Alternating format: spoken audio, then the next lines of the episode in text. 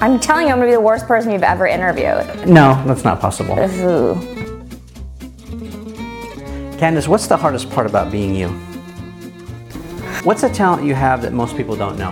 Packing light, What are you really bad at? math, Who would you like to trade jobs with for a week? my sister. What's the funniest thing you've ever read about yourself on the internet? That I look like a frog. Favorite color? Pink. Favorite food? Pho, which I know is pho, but like I also say croissant, not croissant. So Favorite place to visit? Cape Town. Favorite book? Oh. Right now, Super Nanny. What is your spirit animal? I don't really understand that because like I'm not an animal. People say I'm their spirit animal, so the whole thing is very confusing to me. I don't know. A poodle. Nice. Who has made you the most starstruck? Oh, when I was bartending, when I first moved here, Paul Reubens, Pee Wee Herman, I like about died when he walked up to the bar. What have you learned about yourself from being in business? That I'm tougher than I give myself credit for. What's the best thing about being Mrs. Casey Neistat? When people are nice to me, it's nice. What's the worst thing? Uh, it's just hectic all the time. I'm just exhausted being near it. What is your definition of the perfect day? Sleeping in, faux lunch, more sleeping, cuddling with my baby, Netflix, Chinese food, and more sleep. What makes you mad? Everyone.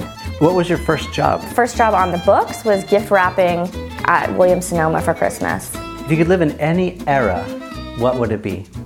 The 70s, California beach. If you could take lessons from any expert, what would you learn and from whom? Okay, so there's this guy I'm obsessed with, Mark Lemonis. And sometimes I tell the girls that work for me they, they should watch his show just as like a little like tutorial. You mean the prophet, Marcus? Ah, the prophet, Marcus Lemonis. Yeah. I love him. I want him to sit down with me and like tell me what I'm doing right and wrong. How would you describe yourself in three words? Moody, obsessive, funny. What's the best advice you've ever been given? What's the worst that can happen? What's the worst advice? Stick to your plan. What's your worst habit? I burp a lot. Loud. What's your pet peeve? People chewing with their mouth open. How often are you wrong? Every day. Whoops. Whoops is a word I use a lot. What game show would you like to be on most? Survivor. I don't think I'd make it very far. What are you afraid of? Be honest. My parents dying. Do you have a superpower? Yes. No. Maybe.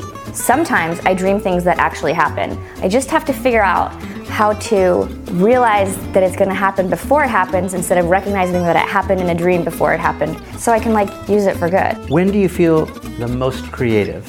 Okay, so I realize that when I get massages, the ideas for jewelry designs and things and plans come to me like, so I think I need to get more massages.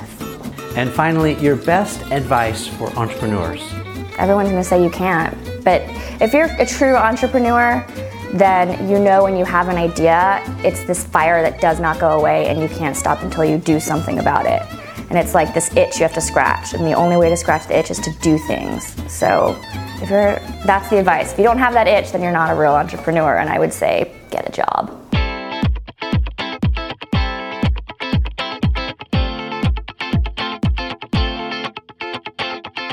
I'm Candace Poole Neistat, and you're watching Behind the Brand with Brian Elliott.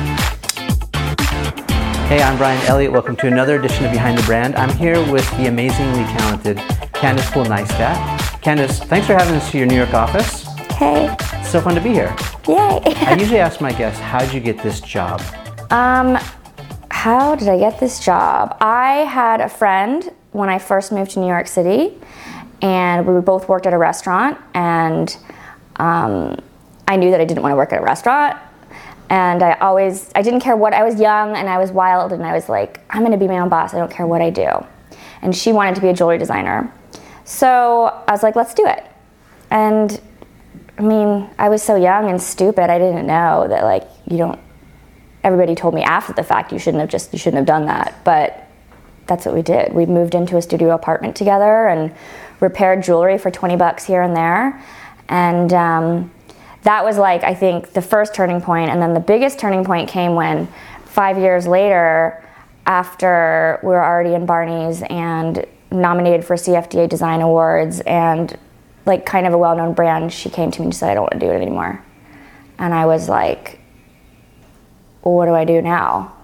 And I had to decide whether to fold it, give up, or keep going. But for whatever reason, I was like, well, I don't really have a choice. Like, there is no folding. So, sayonara, and it's mine now. And that's when, that's when things really changed. and like, and that was Finn, right? Uh, let's go back just a little bit um, for people who may be living in a cave and don't know, you know, sort of your history where you come from. So you, your parents, you were born in South Africa, right? Mm-hmm. And then you moved out here to like the Texas area. Mm-hmm. Uh, walk us through what that looked like. Like when did you come out, and why did you come out? And so I was a baby, and my parents left because they didn't agree with apartheid, and um, Houston was a boom city because of oil, and they had a shortage of medical workers. I don't know how into this you want to get, but like it is kind of interesting because the they were recruiting doctors, just basically bringing them and their families over to Texas. So within the same like five years, there was this ghetto of like Jewish doctors and their families from South Africa, and a, all of my family friends growing up, like I had a South African accent until I actually went into school because all of my like aunties and uncles and family friends were South African. Um, so although I left at a young age, I very much grew up like it's the culture is they couldn't escape it. Um, so that was Texas. So I have this like kind of exotic South African situation, but then I definitely have this suburban private school, Texas. Went to UT, Longhorns, like my queso, like my tacos, like my beer, that kind of thing. Yeah. I have cowboy boots, I have belt buckles, I have it all. That's awesome. What, it's, it's such an eclectic mix. It's fun. It's fun. Do you think, um, you know, part of your upbringing, culture, heritage, whatever, gets folded into your design presence, you know, your design ideas and whatnot? Honestly, I don't think so. Where do you think that comes from? What, is it just something like where do you find inspiration? I don't know, and that's like that's like such a hard question to answer because I don't know. If I could pinpoint it, I would teach it, and I then everybody could find inspiration that way. Yeah. I have no idea. Like a, a lot of it is just liking the material and liking the medium. So I love gold. I love diamonds. I love jewelry. I love it, and it, there are girls who love jewelry, and are girls that don't really care. Like it's just something they own, an accessory. When you love jewelry, it's like you could pore over a junk box full of jewels and just pore over it and how it's set and the colors and the feel and when was it made and then you become a connoisseur of the stones and the patinas and it's an obsession it's why like people who do film and cameras and stuff they know their materials and they love it and that's i think what it is with me and jewelry it's just a different material. Yeah. Uh, you know, a lot of people who watch this, they're entrepreneurs and they're, I think they struggle or maybe they always ask the same kind of question is like uh, whether I have writer's block or it's some sort of creative block, how do I stay creative? You know, and I always think about this. I ask really creative people how they stay creative, whether it's you know if they do research or if they travel, if they they find their inspiration in you know nature or whatever. You have to. Okay, that's what I wasn't joking when I said massages because I think that when you're looking at something for too long and you're feeling stuck, you have to remove yourself from it. And whether that's a vacation, good for you if you can afford to take the time off, or a walk around the block, or I'm gonna go to a movie today and not go into the office because everything I look at reminds me of the deadline I have. Or you get a massage where you get to listen to like raindrop music and harps and some strangers rubbing your back and you, you're forced to think of something you're forced to just like let go. And that's when it all comes rushing in. Yeah. That's really good advice. So, I mean, what I hear you saying is you sometimes need to hit reset or you need to walk away and not be so like all in your business all the time. You've got to kind of come outside and then come back. You're a you're a mom now. Um, and I think a lot of people who watch this are also moms and they're looking at you and people like you who are doing it all. Um, talk about that. How have you made that transition? How are you how are you dealing with that? How how are you making that work? You know, being full time successful businesswoman, mom, whatnot. It's really hard. I don't. I really don't know who I feel worse for because On the weekends, I have the I get the full time stay at home mom situation, especially because Casey travels a lot, so I'm by myself with the baby. And then during the week, I get to experience a working mom. And like neither of them are totally awesome. So I don't know. I don't know. Like I have friends who have three kids and stay at home with the kids all day, and like to me that sounds just like the most stressful nightmare ever. But then I also so this is what it is. I feel like instead of getting the best of both worlds, I'm like 50% as good at running a business as I was before I was a mom, and I'm probably 50% as good at being a mom as someone who isn't working. You know what I mean? So I'm like, it's like being bi-coastal. Like you don't really get the best of both worlds. You get like half of LA and half of New York. Yeah. So do you feel like spread too thin most of the time? Spread too thin because I, I get home and all I want to do is just chill, and I can't because I got to put, put the kid to sleep, which is like now an hour long process because she's no, she knows how to manipulate and like then i have a husband that i have to pay attention to and like what how, how was your day and let's talk about your work and do you want to eat our takeout together or separately tonight like it's just i'm exhausted all the time and i have help too like i don't know how people do it and i only have one Yeah, well, you know, they say one, three, whatever. It's still 100% of your time, right? Right. And so it's just cutting the pie. Maybe let's do a little bit forward thinking. Like, how important to you is what you're doing right now? Like, you know, the modeling aspect. So Francine's watching you probably. Like, you know, as, you know, you're a female, she's a female. How important is that modeling? Like, you've got a business. I want her to see me working, or I want her to see me independent, or I want to see her to see me, you know, crushing it, kick, you know. Kick. Yeah, I mean, there's definitely things that I I would like for her to learn from from me. Um, Like what? I think independence and financial independence. I don't ever want her to think that she need that I need my husband for anything other than just being my partner. Um, And why is that important to you? I don't know. I don't know. I mean, it's something we argue about all the time because he's like, "Why won't you let me spoil you?" And I'm like, "I don't know. Just doesn't. It's not in my DNA. I don't like it. I want. I want to earn my own money and like, I don't know what it is. I don't know where it comes from. My mother doesn't. My mother doesn't work. She's she's fully supported by my father. Um, I don't know what it is. Do you think it might be? Um, how are you at being vulnerable? Like, do you, Oh, terrible.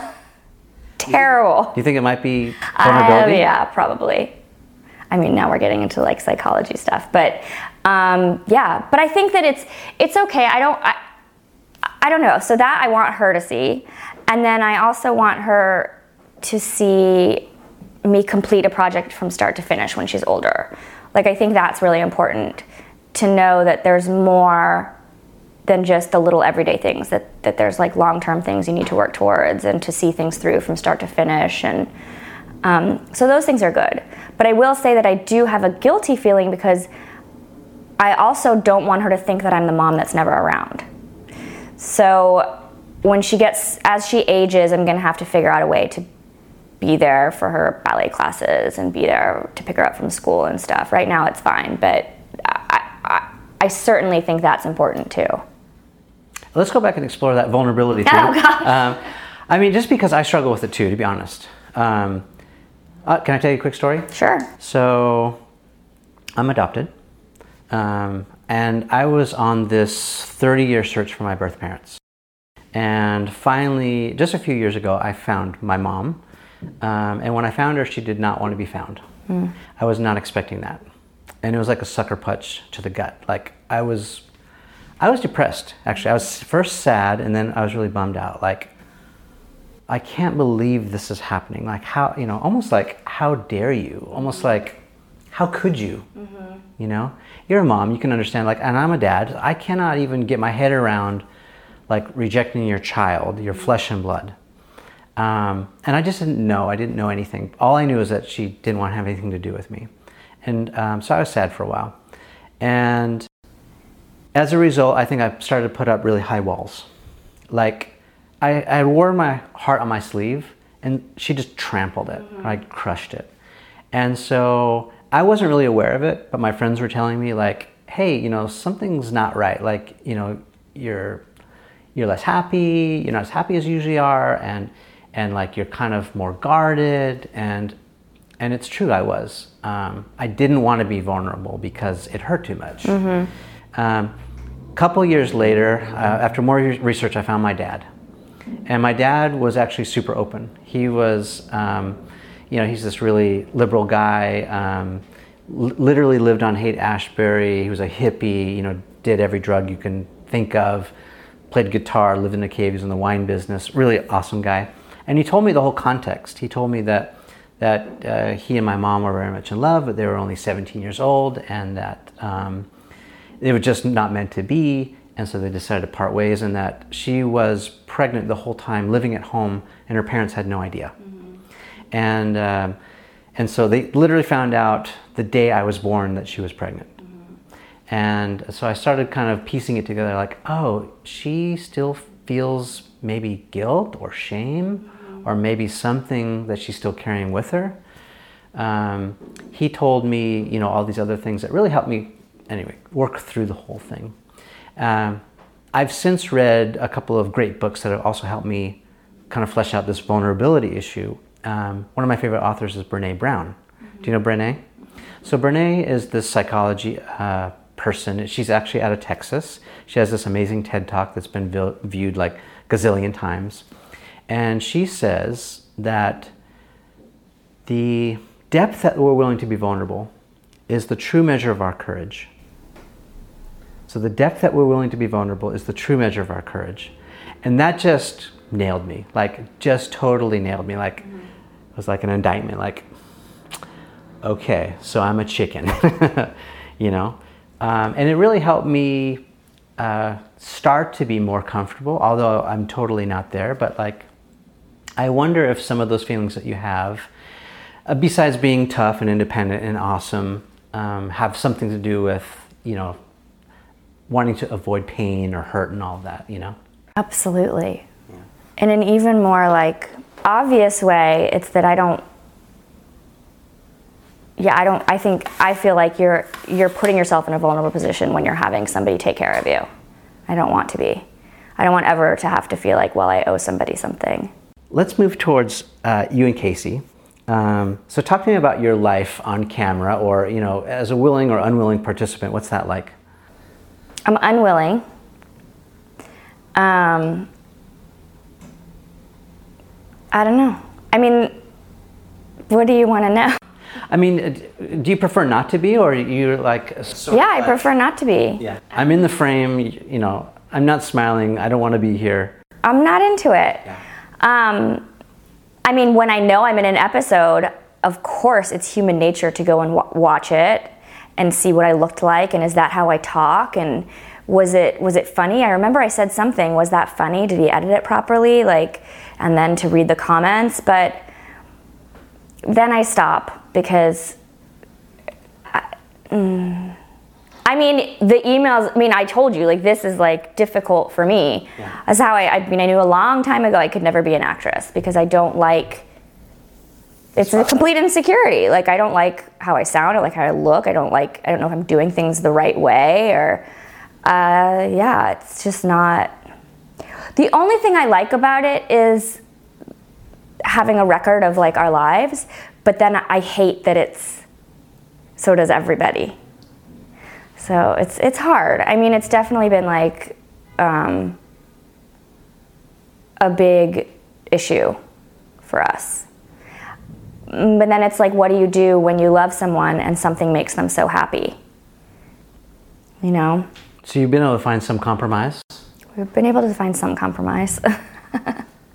and yet, you're also at least internet famous for not giving a rip about anything. That's what I love about you. well, like, that's the that's the irony, isn't it? Is that like I really don't care, but then the reaction is like people react to it and um, I've become this like unwitting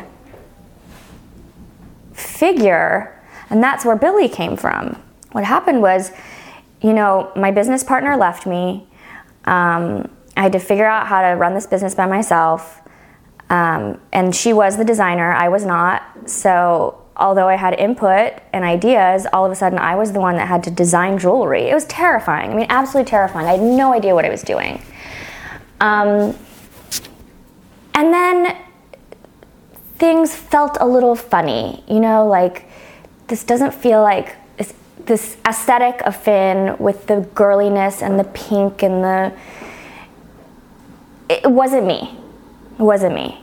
Um, I'm much more masculine. I'm much more like brute force with my humor and with my cursing and with my drinking and with my smoking a cigarette with my coffee. Like, and it didn't. It didn't it was like this. Yeah. Now I could still design for Finn because it's it's my company and I, I understood the brand and I understood the design and I knew what to do, so I did it. But I was never connected. I never felt connected.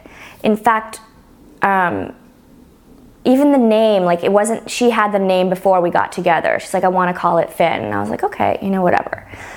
Um, but then something happened when Casey started the vlog Okay, so sorry. So before the vlog, I had I, I wanted to quit Finn. I wanted to quit. It wasn't me. Like still super successful, like profitable company, paid my employees, no debt, everything's great. Were you gonna sell it? I was considering what to do. Was I gonna sell it? Was I gonna yeah, was I gonna cut myself out and just hire someone to do the design and like let it be its own thing? Why not? Ralph Lauren does that. Right, like so, but just not be a part of it anymore. Um, I considered maybe not working at all if I were to have a kid, which wasn't really an option. Um, so then I was like, what is me? Well, I all those things I said, that's me. And so I wanted to start this brand where it had one necklace that you bought and it had one perfect cashmere sweater and it had one perfect cashmere scarf and the one perfect tote and it was to go from there. And it was to be only online and it was mine. No partners, nobody. It was my aesthetic and I could connect to it. Um, and the sweater was going to be, because it was the only sweater you wanted to buy, $400. And the necklace was going to be $3,200. And it was going to be a really high end, the basics kind of brand. So I'm in the works I developed the logo and I was talking with um, cashmere factories and I was talking with my jewelry factories about the necklace and then these kids started to comment on Finn. Love your jewelry, wish I could afford it. Candace, you're a badass. I look up to you. And all of a sudden I was like, what is going on? Yeah. And I had a talk, feedback. I had to talk about it and Casey's like, you're nuts if you sell $400 cashmere sweaters. He's like, you have this audience and give them what they want. And I was like, yeah, but you know, I want to do really nice things. He's like, do nice things, but take it down a notch. Yeah.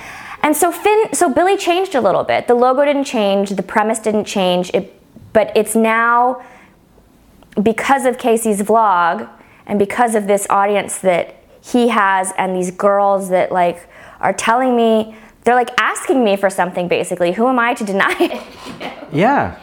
Like, okay, girl, I got you. I hear you. You want a necklace you can afford? I will make you a silver necklace. And there's still people who say it's too expensive. What can I do? And like, if you can't afford champagne, then you can't afford champagne. But like, that's where Billy came from. So now there's this brand that's more me. And the, and the funny thing is that after I spent so much time developing this new version of Billie, I was able to go back to Finn and be like, okay, this is my first baby, and I do love it, and I'm good at it. I'm good at it. I'm good at designing for it, and let's keep going. See, you walked away, you hit the reset, you hit, you refreshed, you got fresh eyes, and that's that's awesome advice. Yeah. That's great. So now I've got two companies and two children. Because Casey's my other child. I love that story. I love that story so much. Um, I guess uh, what advice would you have to people who um, feel stuck? You know, sometimes you get into a rut, a rut that you can't get out of. And we talked about maybe walking away, getting massage, um, and that's that's awesome. But like sometimes, you know, we don't know when to cut bait on something. You were debating whether to sell your company or transition or what to do with it. Like, how long do you give that with quotes? Great idea until you give up on it. Like maybe it's not working. Maybe you're not getting the feedback you're looking for. I mean, I feel like sometimes great people quit great things too soon, or um, not so great people keep doing them too long. How do you know, like, how how and when to stop? Well, I think there's two things. One is the emotional part of it, and one is the financial part of it. Emotionally, if it's killing you, maybe it's time to end it. However, there's also the financial part of it. Finn was killing me a little bit inside, but it was profitable. And I didn't have another plan. So it wouldn't have been wise to just shut down a profitable business with employees and rent paid and uh, Barney is carrying, like, I had these assets that people strive for, that work their asses off for. So it would be irresponsible to shut it down without something else, right? But so that's the two things you have to decide. But like, if it really was so, so, so bad that that the financial part just didn't matter anymore, that I was like miserable walking into uh, to the office every day and like wanted to slice my eyeballs out every time I saw the Finn logo, then I would have had to really been like make a plan with steps on how to stop that, how to end this and segue into something else. But you have to have something else. You can't just be like, I can't do it, I give up, and stomp your foot and then be like, something else will come my way. Like, you had the first thing because you had a plan. So, what's the next thing? It's okay, and it's always fine to like give up on an idea. I mean, within my companies, I give up on ideas all the time. I have probably made over 200 pieces of jewelry. There's not 200 pieces of jewelry on my site. There's probably 40% of what I've ever made has been cut and scrapped and sold for gold. Like, because it, it was that per, that design failed. What are you gonna do? Now I need a next one. You're a growing company. You're starting to add a team, I would think, a bigger squad. Um, how are you? How are you picking your team? Are you picking on skill, uh, culture, fit, personality? How do you find and keep good people? It's really hard. um, so, especially if you're the visionary, right? Like you've got the vision and it has to. The thing is that I do have the vision, and it has to be somebody that agrees with the vision. Everything else I can teach. Um, if there's somebody, everything that I don't have, ex- okay, if I if I reach a point where I don't know how to do something like build a website, that's when I outsource, right? So I go to an expert for that. I go to an expert for big diamonds, or if I don't know anything about rubies, I go to an expert. I'm not gonna hire a GIA graduate just to help me with diamonds. I don't need that. Like I can outsource anything that I need like that. What I need here is my structure and my support team. I need someone that is going to laugh at my jokes when I'm here, someone that will have a glass of wine with me after. It's super cultural is what I'm getting at. Like here we have to connect. And the girls that work for me that stay around a long time are the ones that are like Casey calls them the girls I pay to be my friends. He's like, "Are you going to dinner with those girls you pay to be your friends?" And I'm like, "Yeah, I am." Because we hash we we hash out ideas together. They implement the ideas for me. Um, I respect their opinion. I was going to say, do you do you you probably don't have a lot of yes women or yes people around you, right? No, and if any of them, if I get the feeling that they're just saying yes just to be nice, I will call them out on it. Like, tell me what you really think right now, and then they'll tell me what they really think. But they're like my they're like my girls here. They're like my nieces, or like because I'm so old, I can't be their sister. Um, they're just good people that have my back. Um, we had a girl here. Actually, we're growing, and I had another girl here, and she lasted about a month and she um, she quit, and I was like, guys, she quit. And then the next hour, we are like, I'm so glad she's gone. she, just, she didn't click. Yeah. She didn't get our senses of humor. I don't know. It's like a sorority in here. So if you don't fit in, you're not going to like it. I think that's across the board. That's how people are hiring. They're, hiring on the soft skills or what people, yeah. you know, personality, you know, in, integrity, sense of humor. Integrity is huge. Like, I need someone I can trust. I need someone that's going to be there for me, that's happy to come into work, that's happy to stay a half hour later, that I can text a funny joke on the weekend and they're not like, why the fuck is my boss texting me? You know? That's important. And you know what? It's my fucking choice. Excuse my language. It's my choice. I decide who I hire, and I want to hire my friends. Final thoughts. Um, what would you, you know, 2017, what would you tell 18 year old Candace Poole um, in 2017, you know, maybe just coming out of college, but heading into this workforce. You know, a lot of the a lot of the younger generation, um, they're super sharp on top of it, and you know they're crushing. But some of them are still confused about how to do this adulting, how to do this business thing. Um, what advice would you give her? Well, I think there's two jobs that everyone should have in life before they do anything. One is in the service industry, and another would be as a receptionist or an office manager. Um, I wouldn't say you're going to graduate from college and get the job of your dreams. You need to learn how to stuff paper in a printer, and you need to learn the numbers for for like DHL and FedEx, and you need to learn how to be nice to people, like for tips. That's it. You can't jump out of college, no matter what your degree, and expect to succeed at whatever you do, unless you code. I think because people need coders, but yeah, you gotta you have to work. it takes work and practice. And if you can't get the job you want, get the job you can get. That's it. And try again later. I don't know. These kids these days, scared of work.